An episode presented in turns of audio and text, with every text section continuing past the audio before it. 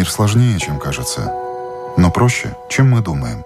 Мир смотрит на нас нашими глазами. Мир не меняется.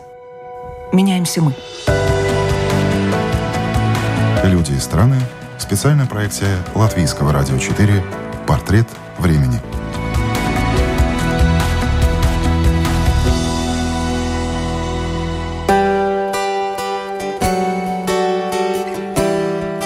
Работа не волк, не убежит, если грамотно и системно подходить к вопросу будущей карьеры, повышения квалификации или смены сферы деятельности. Павел Переверзев – предприниматель из России, построил бизнес на консалтинге, помогает найти работу, пройти собеседование, провести ревизию собственных профессиональных ценностей и навыков. В период пандемии запрос на такие услуги вырос. Вместе с тем обнаружилась и новая тенденция. Переживать стали о том, что еще не случилось. Например, о самой вероятности, что работу можно потерять, что жизнь изменится и что все пойдет не по плану. Такая фантомная боязнь многим сейчас мешает наслаждаться настоящим моментом. Это программа «Портрет времени». Меня зовут Яна Ермакова. Не только о работе будем сегодня говорить с нашим гостем. В центре внимания также окажется политика, события в Беларуси и российско-латвийские реалии. Павел расскажет о том, как он и соотечественники из России получали в Латвии вид на жительство в обмен на инвестиции, но потом дружно отстаивали свои права. Но не только дела насущные интересуют нашего сегодняшнего собеседника Павла Переверзева.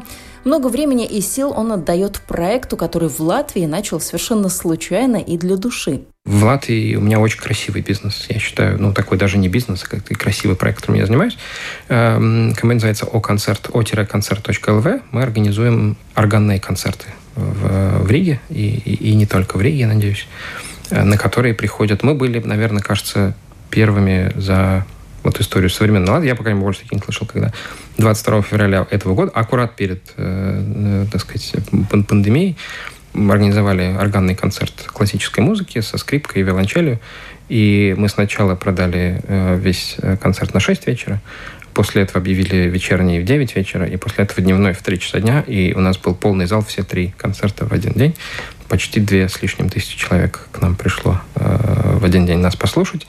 И мы получили сотни отзывов о том, как же у нас здорово, круто, и почему мы не делаем еще, и хотят привести своих друзей и родственников. Это было очень приятно. И это... Я не подхожу к этому как к бизнесу, бизнесу. То есть там деньги это там далеко не главное. Но это очень красивый латвийский проект, он очень музыкальный. Мы делаем и прямые трансляции в интернете, и планируем это развивать в том числе. У меня есть, на самом деле, несколько, наверное, ипостасей. А, в главной и своей, своей основной профессиональной я консультант по подбор персонала. Я консультирую соискателей, это, правда, моя основная профессия, мое, мое, мое основное призвание. Да, это такие частные консультации и, и, и руководящему составу, и, и, собственно, обычным соискателям. Ко мне обращаются те, кто ищет работу, кто не знает, как искать работу, или кто ее нашел и кому требуется дальнейшая какая-то профессиональная моя помощь, не знаю, в обсуждении зарплаты, в обсуждении условий работы, в планировании карьеры. Ну, Латвия страна маленькая, может быть, у нас тут э, не совсем так все прям борются за какие-то вакансии. Вы из России, из Москвы. Москва – это отдельное государство в России, да, как мы все стереотипно считаем. Вот там-то точно уж приходится локтями расталкивать всех конкурентов, чтобы получить вот то самое заветное место. Непонятно. То есть, с одной стороны, да, а, я готов с вами согласиться. С другой стороны, цифра 100 резюме на одну вакансию у меня случалась в Латвии не раз. С третьей стороны, у меня есть случаи, как сказать, кейсы, как сейчас модно говорить, и не только в России, в России, в Латвии, но и в США, и в Западной Европе, в том числе в англоязычной. И технологии, как ни странно, не меняются. Я когда э, совершенно там по другому поводу оказался в Лос-Анджелесе несколько лет назад, и мы сидели на некотором мероприятии, рядом со мной сидела такая э, очень приятная пара, э, лет 50, наверное, и э, супругу человека, с которой сидел рядом, ну, как-то вот решила посоветоваться она там в этот момент проходила куда-то дистанционное собеседование. И говорю, слушай, я не знаю, как у вас. Мы делаем вот так. У меня есть, ну, у нас есть технология, у меня есть технология, которую я передаю своим соискателям, так и так, так. Выяснилось, что то, что мы делаем и в России, то, что я уже тогда делал в Латвии, это какое-то базовое системное понимание человеческой психологии найма, да, что вас все равно будут выбирать, что выбирать будут не самого лучшего в мире, а подходящего для этой позиции. И идеальное резюме тоже не всем нужно, нужно подходящее резюме. Ну, это какие-то очень простые э, такие вещи. Это с одной стороны. С другой стороны, в Москве, опять же, если уж мы говорим о конкурсах и расталкиванием э, руками. В Москве рынок больше. В Москве э, все еще, несмотря на кризисы и так далее, во многом рынок соискателя. Качественный соискатель, профессиональный, ценный соискатель сам волен выбирать, где ему, так сказать, работать. Скорее за ним гоняются. Рынок именно хантинга, то есть рынок охоты за ценным специалистом в России развит гораздо больше, чем э, в Латвии.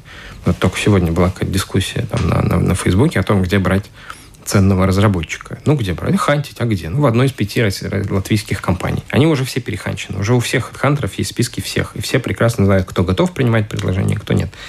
Понятно, что э, в профессиональном хантинге всегда есть место промышленному шпионажу. У меня, например, много лет, много лет назад, я говорю специально, был случай э, в Москве, когда мы пускали слух через там подставных сотрудников специально в эту компанию нами трудоустроенных, в курилке о том, что какого-то вице-президента собираются уволить. Через несколько недель, после того, как этот слух был в курилке пущен, этот вице-президент начал рассматривать предложения со стороны, и мы оказались на месте очень вовремя. Это же, в общем, технологии ну, такого корпоративного шпионажа. А у каждого человека цена есть? Каждого человека можно купить, перекупить? Ну, на эту тему есть анекдот, да, что был человек, который считал, что каждого человека можно купить, английская королева это услышала и спросила, почему можно купить меня. Он сказал, 10 фунтов, что так дешево, вот видите, вы уже торгуетесь. Вопрос же, я думаю, что у каждого человека есть ценность, а если мы говорим именно о той цене, по которой мы его переманиваем, она просто не всегда состоит из денег. Она, она может состоять из цели, она может состоять из интереса, она может состоять из там, вектора, она может состоять из каких-то даже политических составляющих. Сейчас масса э, сотрудников готовых уехать на менее интересные проекты и на менее интересные деньги, что я хочу заметить.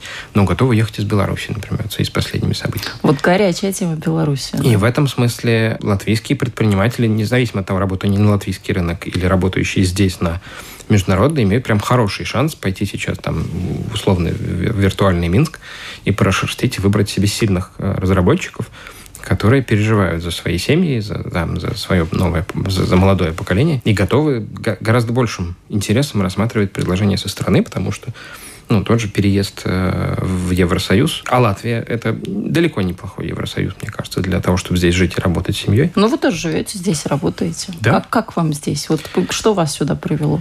А, я, честно говоря, был здесь э, первый раз, ну, первый раз я был в школе, но в, в осознанном возрасте уже был лет 8, наверное, тому назад, и решил о том, что я попробую здесь жить на третий день. Мне почему-то так понравилось что-то, что понравилось только мне. Ну, там, какая-то какая природа. Ну, какие-то общие, общие слова, которым э, очень часто радиослушатели э, могут придираться и говорить, вот, а это на самом деле не так, а здравого смысла. Я считаю, что здесь в Латвии много здравого смысла. Вот в чем вы его видите? Многие сейчас тоже с вами не согласятся, но вот в чем конкретно вы да, видите ну, здравый ну, смысл? Смотрите, во-первых, оговорка. Его сильно больше, чем для меня в Москве. Например, большая часть латвийских чиновников скорее захотят вам посодействовать вам в вашем каком-то бизнес-предприятии или не бизнес-предприятии. Потому что они понимают, что это увеличит налоги, на которые они же живут. Или по какой-то другой причине, но в целом они специально вот из вредности вам палки в колеса никто ставить не будет, потому что вы такой умный сюда пришли. А потому что русский или белорус? Да нет, не, не, не поэтому. Более того, ну, то есть, как мне кажется, не поэтому. Я, это, это как раз эта точка зрения от многих предпринимателей я здесь слышу, и приезжих, и не приезжих. От приезжих больше, но не потому, что они, там мы какие-то особенные, приходим и как-то особенно разговариваем, а потому что количество этого не, не мешание вам делать бизнес, оно сильно больше, чем ну, в, там, в России, например, или в, или в Москве. В Москве ты зачем ты должен доказать, что ты хочешь делать бизнес? Отстоять эти адские очереди, там, пройти эти ненужные, непонятные, нелогичные процедуры и так далее. То, например, с чем я был... Это, наверное, одно из моих первых удивлений. В Латвии, когда я оформлял себе вид на жительство, мне нужно было, чтобы мой дом был зарегистрирован в земельной книге, и я только с этой бумажкой мог уехать в Россию и получать свой вид на жительство. Но, как всегда, там что-то затянулось, я подал документы, и мне сказали, ну вот там сколько-то там, 10 дней, какой у них был на тот момент, не помню, формальный срок регистрации. Я говорю, а, а как можно ускорить? Ну, давайте мы кому-нибудь там заплатим за ускоренный тариф, не знаю, коробку конфет привезем, что-то.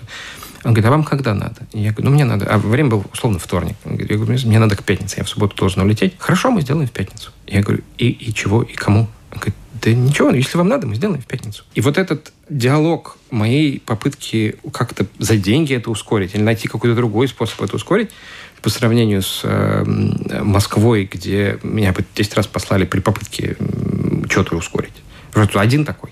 А вы последний раз в Москве взятку за что давали? Наверное, это было, знаете, при продаже автомобиля. У меня был автомобиль с газовым оборудованием, и ставить я его мог, оборудование в тот период. Но потом ввели новые законы, и теперь, чтобы продать автомобиль, мне надо поехать в единственное место в Москве, где все 18 миллионов московских жителей должны сертифицировать свое газовое оборудование. И мне предстояло э, там две недели провести значит, э, в очереди на ожидание. А чтобы продать машину, у меня уже есть покупатель, который тоже из другого города, который хочет уехать. Мне пришлось искать какие-то выходы. И сделать процедуру легально, но ускоренно. Но бюрократия, она же везде есть, в любой стране. И в той же старой Европе тоже там бумажка на бумажке. Безусловно. Именно поэтому я в основном не помогаю людям, которые приходят ко мне с вопросом, что мы бы хотели устроиться в государственную компанию или устроить работу чиновником. А чем вас государственная компания или чиновники не устраивают? А, мое мнение, опять же, но очень простая разница, мне кажется, существенно влияющая на самоосознание ценности любого соискателя, любого кандидата. В государственной компании, а уж тем более у чиновников, процедура гораздо важнее результата. Им важно соблюсти все некоторые формальности. В частной компании, какой бы частной она ни была, там, акционерным обществом, да, торгующимся на бирже или, или просто малым частным предприятием, все-таки на результат в итоге, как бы это ни декларировалось, декларироваться можно по-разному, может по-разному и там, и там. В итоге результат важнее. Нам важно сделать классный концерт или нам важно сделать там хороший продукт, или построить эффективное производство, которое... Но в науке делать... тоже важно вакцину придумать. Другое дело, что на это очень много времени уходит, и не каждый ученый готов а, ждать, не каждый готов так вот бесцельно ходить в лабораторию, наблюдать за мышками. Очень многие ученые об этом говорят. Поэтому ну, тут, может быть, наверное, у каждой профессии, каждой сферы свой э, нюанс. Безусловно. Ну, во-первых, начнем с того, что большую часть вакцин все-таки в наше время делают коммерческие компании. Про кое я спокоен за то, что они правда гонятся за результатом. Это тоже там можно по-разному на это смотреть. Фармацевтическая экономика, она вообще очень интересна, если на нее так смотреть. Но если вы продаете себя как ученый, который на собеседовании будет рассказывать, как он точно провел 287 исследований и не получил ничего, и по сравнению с ученым, который говорит, да, я был вынужден соблюдать вот эти, вот эти, вот эти нормативы. Но мы получили полтора результата или 0,7 результата. Мы вот это знаем точно, а вот это знаем не точно. И как только вы, будучи ученым, для которого процесс как бы важнее должен быть, ну, по нашей с вами вот логике этого обсуждения, но вы все равно начинаете говорить про результат, ваша ценность вырастает в разы в глазах любого работодателя. То же самое. Казалось бы, бухгалтер, который абсолютно тоже процессные люди. Собственно, их задача задокументировать все то, что вот, как бы их директор-предприниматель там куда-то пошел в магазин, что-то накупил, какие-то чеки. Их задача задокументировать условно прошлое. Бухгалтер, который делает это с некоторым результатом, с тем, и вот смотрите, мы платили такие налоги, сейчас мы стали платить чуть-чуть меньше, и это все как бы легально. И предприниматель на это смотрит уже с, э, как бы, чуть более с интересом. Но хотя бы тут бухгалтер про это задумывается. А не серии «я тут что-то сложил, и так вот оно получилось, у нас теперь такие налоги». Опа, говорит предприниматель, какое-то непонятное. А, во-вторых, бухгалтер, который при этом, опять же, если мы говорим про результат, который, о котором можно обсуждать, если бухгалтер при этом смотрит не только в прошлое, но и в будущее. Там, условно говоря, у нас начинает устаревать оборудование, нам надо будет что-то э, увеличиться налоги или уменьшиться налоги там, по износу. Если мы понимаем, что они совпадают с реальным износом оборудования, значит, пора откладывать куда-то на то, что в какой-то момент оборудование придется менять и бухгалтер может подсказать. И, ну, это уже не функция. Ну, такие уже тонкости, да. Ну, Мы да. С вами есть... отошли от темы. Вот мне хочется обратно вернуться к тому, как вы в Латвию попали. То есть это были какие-то такие эмоциональные порывы. Вы решили, что вам тут хорошо, комфортно, здорово. Вот давай перееду, начну жить. А... Или это были какие-то политические такие ваши установки, что вот в России здравого смысла немного, в Москве в частности, а вот, может, издалека буду любить родину больше, лучше и крепче. Это комбинация некоторых факторов, и, пожалуй, в нем не было политического произошло за несколько лет до Крыма, и политический фактор, ну, как бы он был таким фоном, но я никогда, более того, я до, до переезда в Латвию э, и не планировал никуда уезжать из России. Я хедхантер, и вся моя ценность, весь мой заработок – это тот факт, что я знаю много людей, э, и много специалистов, и много работодателей э, в России – более того, уехав, у меня остался какое-то время, на какое-то время бизнес э, в Москве тоже, и он и некоторые его части существуют до сих пор, хотя мой основной бизнес теперь, конечно, в Латвии, и более того, даже на латвийский рынок во многом. Это была комбинация удобства, комбинация качества жизни, комбинация подвернувшейся хорошей возможности. Вот эта инвестиционная программа, которую сейчас, к сожалению, отменили, я считаю, что она была хорошей и для латвийской экономики, принеся несколько миллиардов. А это вид на жительство, Это вид на жительство в обмен на инвестиции, да. Ну, вы тоже вы помучились. Там была долгая история, как э, вы решали все эти проблемы, когда узнали о том, что вам 5 тысяч нужно платить, как человеку, который хочет подтвердить свой статус и так далее, и так далее. То есть но... Ну, вам тоже пришлось понервничать и понять, что тут тоже есть здравый смысл, но в чем-то хромает. Ну, смотри, это на самом деле была для меня поучительная, с одной стороны, история, и познавательная, я бы сказал, Вы даже история. общество создали, да, да на мы, волне вот этого мы, вот всего? Мы, я был одним из двух главных учредителей общества, в котором, так сказать, участвовало много людей. Мы писали письма президенту, и более того, в первый год вот этой некоторой условной борьбы за 5 тысяч нам удалось президента убедить, и он эту поправку отменил. Мы, к сожалению, в, вчастую проиграли на второй год, когда поправка была подана вместе с э, бюджетным пакетом. Предлагалось по прошествии этих э, пяти лет заплатить некоторые пять тысяч, если мы э, не успеем получить постоянный вид на жительство.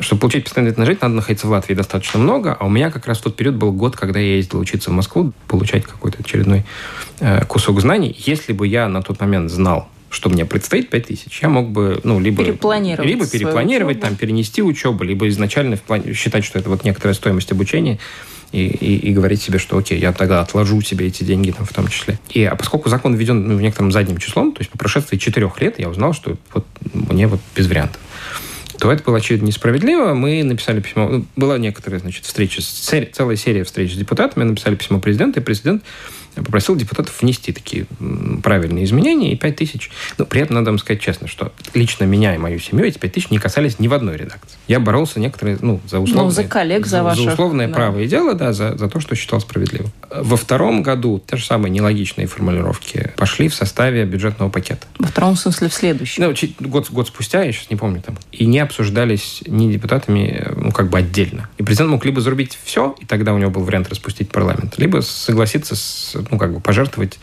теми там пятью, сколько, десятью тысячами семей, э, которые потенциально под это попадали, потом не все.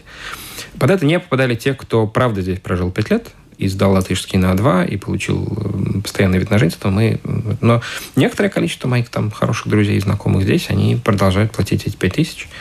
И, ну, в какой-то момент, наверное, перестанут, но тем не менее. Это неприятная мелочь. Опять же, все было бы прекрасно, если бы это было изначально правило игры. Они изменили правила игры в середине. Собственно, это была основная претензия. Мы, к сожалению, не нашли в себе достаточно сил, чтобы пойти в Европейский суд, хотя шансы там выиграть, наверное, были бы э, довольно приличные. Но мы боролись здесь, э, так сказать, достаточно серьезно. Но я вам хочу сказать, что это все, во-первых, было не неприятно, то есть это была нормальная, нормальный диалог с властью. Это была нормальная регистрация Бедрибы, которая заняла какие-то считанные там часы, минуты. И это, в общем, было сделано, более того, по их совету. То есть, в общем, они сказали, как с ними можно вести диалог. Мы его вели. В России это представить себе невозможно. есть, ну... А в Беларуси вот сейчас вы можете представить этот диалог людей с э, нынешней властью, которая считает себя выигравшей выборы? Там нечего обсуждать. Он же как бы отправил военных против своего народа. Они это ему не могут простить. Не то, что он соврал на выборах. Они не могут простить ему те синяки, те там задержания журналистов, те 37 человек в тюремных камерах, то вранье, что этого всего ничего не было.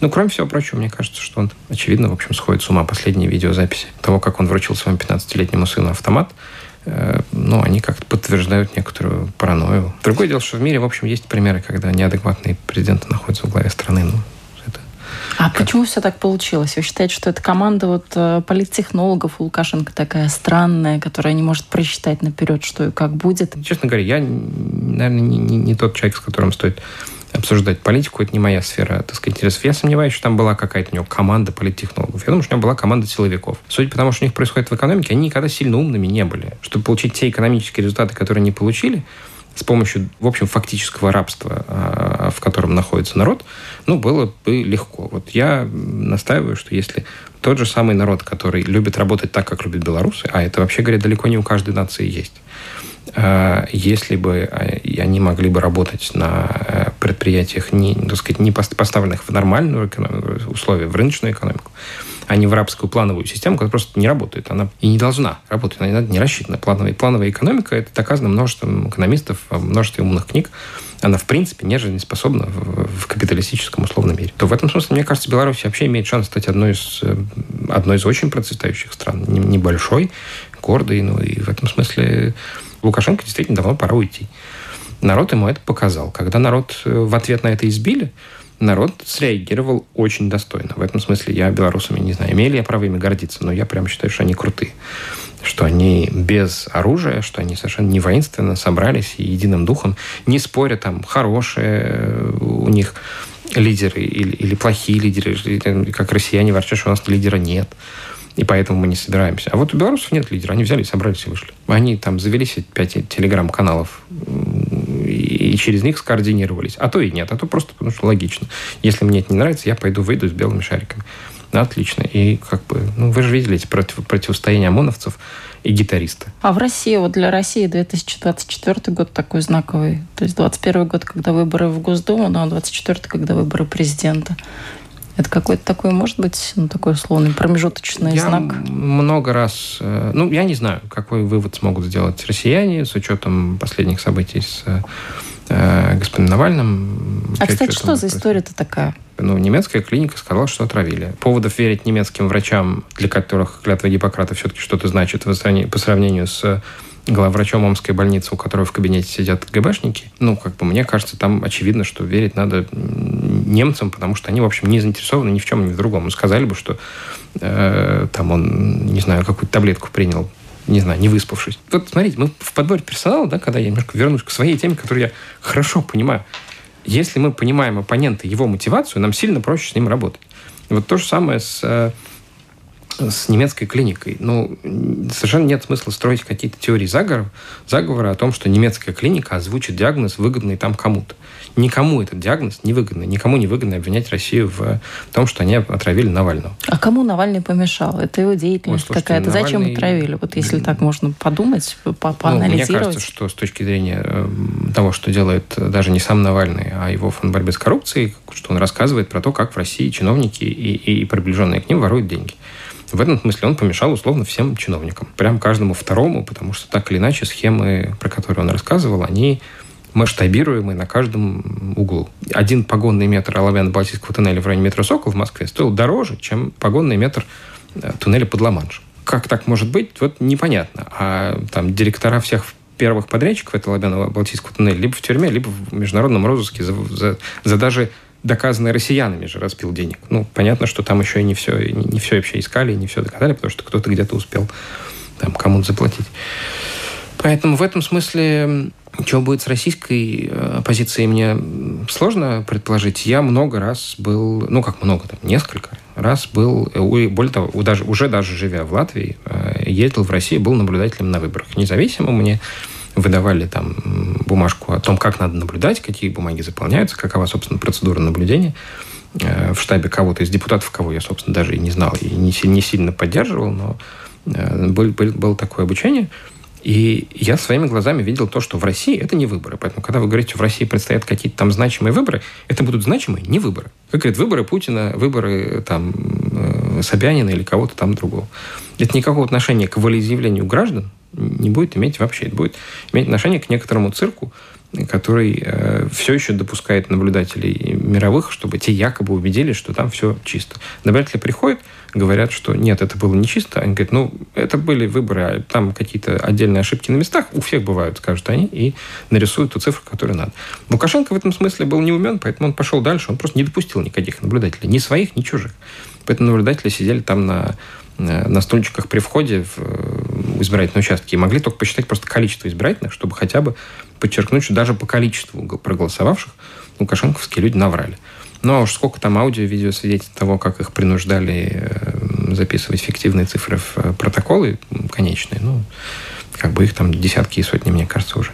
А Я российская видел... оппозиция сильно пострадает от того, что Навального вывели из строя? Вопрос, Насколько такое, он сильный вообще лидер? Вопрос, там, что фигура? такое российская оппозиция? Насколько она сама по себе э, сформирована? Там, можно ли сказать с какой-то степенью уверенности, что Навальный один из лидеров российской оппозиции? Да, можно. Ну. Но он такой репрезентативный больше, наверное. Не знаю. Ну, как бы, я знаю много, много людей, которые находятся в оппозиции к Путину, которые Навального не любят, не поддерживают там, и так далее. Это вполне имеет место, так сказать, быть. Ну, так, если логически думать, то ну вот какая разница от того, будет Навальный или нет? Фонд все равно работу продолжит. Или вы считаете, что какая-то такая вот фигура Навального, она была ну, такой знаковой для вот этих громких расследований? Я думаю, что как и в любом предприятии, неважно коммерческом или не очень, фигура лидера, она влияет на то, как э, строится бизнес, на степень рисков, которые могут, могут на себя ребята принимать или не могут на себя принимать, на множество факторов. В этом смысле отсутствие Навального так или иначе повлияет. Вопрос, там, долго ли его не будет, сможет ли он вообще вернуться к работе. Как бы мы к нему не относились все, мне кажется, что это вот то, чего сейчас очень не хватает. Просто банального сочувствия, да. Он может вам нравиться, может не нравиться, но говорить, что хорошо, что он там Э, в отключке, ну, это какой-то нечеловечный какой-то совершенно подход. И читать это, конечно, дико. Ну, так, если абстрагироваться от таких эмоциональных моментов, то как-то очень неювелирно убирают. Там те же Скрипали, вот Навальный. Да потому что они абсолютно чувствуют себя безнаказанно. Ну, как бы им же никогда ничего за это не будет. Им нет смысла э, устраивать какие-то сложные схемы убирания значимых людей, когда они понимают, что им, в общем, да и за несложную то, что ничего не будет. А кроме всего прочего, мы с вами не знаем, сколько людей еще убрано было тихо, мирно, и мы с вами просто это не заметили. А имидж в мире вот после таких громких историй, или тоже это не очень а волнует? О каком имидже мы говорим, простите, вообще о чем мы? Что никто ничего не понимает, что ли, совсем? В этом смысле, ну, мне кажется, что так как россияне и многие и верят во всякие теории заговоров, в них не верит никто нигде в мире, даже те, кто эти теории заговоров вообще когда-то там мог придумывать, обсуждать и так далее. Это так хорошо ложится на современное российское общество, что там ничего, ничего придумать не надо. А в чем причина таких вот верований в заговоры? Почему? Как всегда, волшебные таблетки. Они считают, что если такой заговор существует, он вообще все объясняет. Это же во многом ну, механизмы, которые там, извините, Геббельсом были описаны о том, как работает пропаганда. Простейший пример. Мы делаем СМИ, где делаем там 10 новостей мало значимых, но совершенно оппозиционного характера, ему начинают доверять, после того, как мы доверие сформировали, мы вставляем ту новость, которая нам нужна. Ну, и так поступали с многими СМИ российскими. Это ну, дождь вы сейчас имеете в виду или нет? Нет, я совсем как раз не имею в виду дождь. Там, ну, я там случай сейчас в голове имею в виду что-то онлайновое. Эм, к дождю я ну, не могу сказать. У меня нет. А он сейчас оппозиционный или на каких позициях он стоит? Для себя лично я посчитал, что «Дождь» относительно оппозиционное средство массовой информации и при этом относительно свободно. И я считаю, что одно из, один из самых важных навыков и мой личный, и вообще говоря, любого человека в современном мире, это умение отделять правду от, от, от неправды, делать выводы, так сказать, самому складывать информацию из разных источников, понимать мотивацию, почему это могло быть написано. э, так или, или почему так. Но посмотрите на заявление, которое сделала Тихановская в кабинете главы избиркома. Ну, там по косточкам, мне кажется, только ленивый это заявление не разобрал. Даже не надо по косточкам. Совершенно очевидно, что она это делала ну, с условным виском у пистолета. Неважно, что этот пистолет был представлен к ее детям, ее мужу и так далее. И, и то, как она говорила это там. И, а многие верят, вот говорят, ну, она же сказала прекратить борьбу. Значит, белорусы должны прекратить борьбу. Даже их лидер сказал прекратить борьбу. Но вы чуть-чуть повнимательнее. Ну, ну а следующая пресс-конференция была в Вильнюсе, тоже можно посмотреть, и тоже довольно показательно, когда практически ни на один вопрос она не отвечает прямо, а говорит, что ну для этого еще время не наступило, а это еще рано ее обсуждать. муж при этом где находится в этом случае, в этот момент? Когда Все она... понятно, но там же уже тоже сторона литовская тоже поработала со своей стороны, подсказала, как, что женщина-то не из политики, с другим совершенно бэкграундом. Ну, может быть, ей могли нанять хорошего политического консультанта, могли плохого, могли вообще никакого нанять. И у нее, условно говоря, не, там не адреналина, а норадреналин. Да? У нее есть, есть ситуации, когда мы приходим на собеседование, и мы ничего сказать не можем. Нас вот хватит, потому что мы не ожидали. Да? Мы думали, что мы сейчас зажжем, а у нас ровно обратная, так сказать, ситуация, когда мы молчим. И, и, и так вот выглядит этот эффект. И если вы никогда не выступали перед телекамерой, перед микрофоном, осуждать кого-то, и не, ну, как бы, вы не имеете права. Значит, надо внимательно смотреть о том, как это происходит, что это и. Вы спросили меня, там, доверяю ли я, условно говоря, э, СМИ. В целом не доверяю никому. Ну, при этом имею право делать какие-то, так сказать, свои выводы и так далее. Если мы не будем включать свою собственную голову и, и свое собственное, простите за выражение, критическое мышление, ну, ни к чему хорошему мы, конечно, не, не придем. Но критическое мышление тоже сейчас очень э, включать сложно, потому что никогда же не знаешь, насколько продумана была та или иная операция или событие, или происшествие, когда у тебя полностью вот есть, не знаю, свидетели с э, телекамерами, со смартфонами, насколько это все было подстроено. И... Ну, мы не знаем, насколько это было подстроено. Мы можем судить, исходя из того, что мы можем судить. Если Там тот же Навальный сидит, вот чай пьет. Есть фотография, есть из э, самолета видео. Ну, есть. Где гарантия, что не фейк, что не подстроено, что это не Навальный сам использовал для какого-то там самого пиара или еще чего-нибудь? Ну, очень так условно, приблизительно, наверное, это не так, но тем не менее.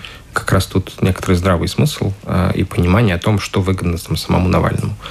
Кто от этого что выигрывает, в каких ситуациях и так далее. Это все можно принимать во внимание. Истина, к сожалению, или к счастью, наверное, к счастью, всегда будет в каком-то виде в нашей жизни присутствовать. Умение эту истину находить, понимать, анализировать, оно важно для, для нас на любом этапе, там, чем бы мы ни занимались.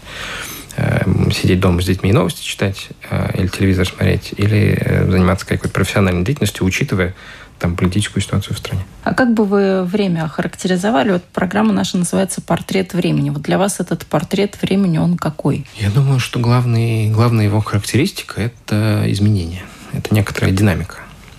В этом смысле она в 2020 году может иметь для многих там негативный оттенок, и, пожалуй, что для меня тоже этот год был там очень тяжелый. Но в целом любая динамика, если научиться с ней жить, и это, вообще говоря, хорошо, потому что там динамика изменения – это такой очень важный фактор человеческой счастливости. Если мы... Там, у меня есть некоторые э, клиенты, с которыми мы прямо разбираем. Вот они приходят и говорят, у меня есть работа, или я знаю, как найти работу, но я при этом несчастен, что мне делать? И мы разбираем, что такое счастливость для, для человека, как, собственно, быть там счастливым. И э, изменение, динамика, да, вот это вот какое-то движение, оно является таким одним из обязательных условий э, человеческой счастливости. И в этом смысле это вселяет на некоторую надежду. Понятно, что у нас есть и желание стабильности тоже. Желание понимать, что будет завтра. И когда у нас слишком много динамики, как в 2020 году, мы этой стабильности нам прям сильно не хватает, мы начинаем от этого страдать тоже. Но в целом, э, если мы научимся в этом мире жить, а он не будет одинаковым, как бы он не будет э, медленнее, он не будет спокойнее в этом смысле, наверное, никогда. Э, и уж точно не будет прежним. А вы считаете, не будет? Вот все говорят про новую реальность. Эта новая реальность, она какова? В чем она заключается? Ой, она заключается в множестве, мне кажется, вот для меня она заключается в множестве мелочей, которые, в общем, можно было предсказать. У меня был прекрасный дед, который был, э, в общем, можно сказать, профессиональным фоторологом, занимался предсказанием технологического будущего, не гаданием никоим образом, а именно вот осознанием, так сказать, человеческих там бизнес-процессов и так далее. Поколение моих родителей училось один раз в жизни, а потом всю жизнь работало. Поколение мое и младше учится постоянно. Э, я учусь постоянно. Я вкладываю в свое образование и в свои знания денег чуть не больше, чем в свои путешествия, которые являются для меня там одним из самых ценных, вообще говоря, экспер... ну, оп, оп, таких переживаний. А сколько вы вложили в образование? Посчитали так общую сумму? Общую сумму нет. Я считал так какие-то определенные года, вот когда я прям понял, что, блин, оказывается, мое образование, оно денег стоит очень, очень конкретно. Отбивается? Ну, как сказать, отбивается. Считаю ли я себя счастливым человеком? В основном, да. Если мы берем какие-то отдельные вещи, то вообще, конечно, да. Но для меня в любой день обучения одна любая мысль ценная уже день отбивает точно. То есть я могу просидеть где-то на прослушать какого-то профессора, лектора или эксперта. Если я в течение дня услышу хотя бы одну мысль, я считаю, что это уже очень хорошо. И в этом смысле вот сейчас есть такой мир, где мы все время должны учиться новому. А детей чему сегодня учить? Вот у вас тоже дети, я не знаю, сколько детей у меня дочке будет 10 лет вот-вот. Вот а, чему будете учить и уже учите? Чтобы а... завтра был тоже таким же хорошим, как, возможно, и Я сегодня. считаю, что самый главный, наверное, сейчас в этом смысле это умение, собственно, учиться. Умение в себе рождать э, интерес, умение получать и находить те знания самостоятельно, не рассчитывать, что э, школьная учительница, которая не может справиться с интерактивной доской, несет какие-то суперэкспертные знания, на которые ученику стоит опираться. Ученик должен уметь сам и находить ответы на вопрос, и более того, ставить задачу, которую ему могла бы быть интересна. осуждать как-то эту учительницу, которая не может справиться с интерактивной доской, можно или нет? Все-таки она из другого поколения. Ну, как бы нет, обсуждать, осуждать ее не можно и не нужно, главное, бесполезно. А, я совсем не хотел, чтобы там в моей фразе это, это звучало как осуждение. Некоторые констатации факта, да, но мы вот с этими учителями вынуждены, значит, э, находиться. Опять же, они могут при этом быть потрясающими учителями. Есть множество классных учителей, которые не подходят близко к компьютеру. А с другой стороны, тот факт, что она из другого поколения, вообще ее никак не оправдывает. Она может сказать, мне не нужна интерактивная доска. Я буду, умею и буду по-другому учить ваших детей. И она имеет на это полное право, и, ну, в соответствии там, со школьной программой, которая ей, так сказать, передана, если она вообще ей подчиняется, потому что довольно много школ альтернативных, которые там могут как-то изменять свои технологии. Но если ей нужна эта интерактивная доска, и она говорит, нет, я не могу, не буду, не хочу, потому что я другого поколения, это вообще не повод. Ну, сейчас вообще с поколениями непонятно, что происходит и как их как бы как разбить. Там, считаю, если там я и кто-то младше меня там на 8 лет, тоже мы можем по некоторым параметрам относить себя к, к разным поколениям. Совершенно не повод. Там моя мама уже в возрасте, которая уже жалуется на то, что ей не хватает где-то каких-то, так сказать, динамическо-интеллектуальных способностей. Вчера меня приставала там каким вот программу на iPhone поставила, там что-то такое покажу. Вот это у меня не получается, мне надо получить вот такой такой результат. И мы с ней, я, конечно, ворчу. В этом смысле я плохой сын. Вот, но я считаю, что она, можно, она может справиться сама. Но я буду с ней сидеть и объяснять ей, что в телефонной программе или что там не так и так далее. В этом смысле технологий становится больше. Тоже факт. И 2020 в этом смысле нам добавил тут масло в огонь. Ничего не поделаешь, это часть нашего мира. А вы кого из своих учителей запомнили? Вот кто на вас так повлиял в течение жизни, кого до сих пор помните? И кому хотите сказать спасибо, ну так, в хорошем смысле? Знаете, я помню многих, наверное. И мне всегда очень везло на учителей, и мне всегда очень везло на начальников, э, с которыми я эм, так сказать, работал. Я, наверное, не буду сейчас там поименно вспоминать. Но у меня была хорошая школа, там 91-я школа при Академии наук на Старом Арбате в Москве, ну, на Новом Арбате. Она, конечно, была ну, выдающаяся. Я там, я ее не закончил, я большую часть лет там э, проучился, а потом перешел в другую. Но там у меня были очень классные учителя. Но и дальше я довольно рано пошел работать. Я там в 14-15 лет уже подрабатывал и довольно, довольно быстро устроился на полную ставку. А что продолжаю, продолжаю учиться. Эм, у меня я был компьютерщиком. Я, там, я начал с того, что я помогал на выставках компьютерных, там, объяснял посетителям про наши образовательные компьютерные программы. Эм, я довольно ну, переводил. Лет, наверное, в 14 сидел в будке переводчиком коряво с русского на английский, и наоборот, переводил то, что мог понимать на какой-то образовательной конференции, а не было переводчиков, как бы вот не оказалось. Был там один-два, их не хватало, нас попросили, был я и мой приятель, там, 15-летний, и нас сказали, можете хоть что-то перевести, идите в будку. И вот мы сидели в наушниках с синхронистами, значит, что-то такое был вполне себе опыт. Э, потом я устроился дизайнером и делал сайты. Э, и до 20 лет, собственно, я работал в IT-сфере и занимался рекламой. То есть у меня IT-бэкграунд. После этого я понял, что я делаю классные вещи, классные продукты, когда у меня хорошая команда, и ушел в одно из самых на тот момент известных кадровых агентств Москвы. И там началась моя карьера в области подбора персонала. И мне адски нравилось, что я могу позвать на собеседование очень умных, там, самых умных людей города, и в рамках собеседования задать им свой вопрос. Не тот вопрос, который хотят работодатели, а я им задаю вопрос про свой проект, про свой бизнес. И эти умные люди со мной делились своими знаниями и, и выступали очень кратковременно, тем не менее, моими учителями. Я помню очень большое количество соискателей. Там я провел, наверное, 10 собеседований точно, но я очень многих помню. И помню, что они мне говорили, и в этом смысле я благодарен, ну, правда, многим. Вы сказали, начальники тоже у вас были хорошие, идеальный начальник. Это какой? Вот каким должен быть начальник, чтобы его любили, прислушивались, а не так, как часто бывает, когда ворчат за спиной? Я воспринимаю начальника хорошим, когда он командный и, и поддерживающий. Я надеюсь, что я хороший начальник для своих э, подчиненных. Напомню, нашим собеседником сегодня был Павел Переверзев, предприниматель и консультант в сфере подбора персонала. Кризис и пандемия, уверен Павел, хорошее время для личной инвентаризации – за время этой затянувшейся паузы, когда мы меньше путешествуем, возможно, меньше общаемся или как-то иначе вынуждены были изменить свою жизнь, каждый может перетряхнуть свои профессиональные навыки, сопоставить их с тем, что нужно современному рынку и начать расти. Вы слушали программу «Портрет времени». Меня зовут Яна Ермакова, и на этом прощаюсь. До новых встреч.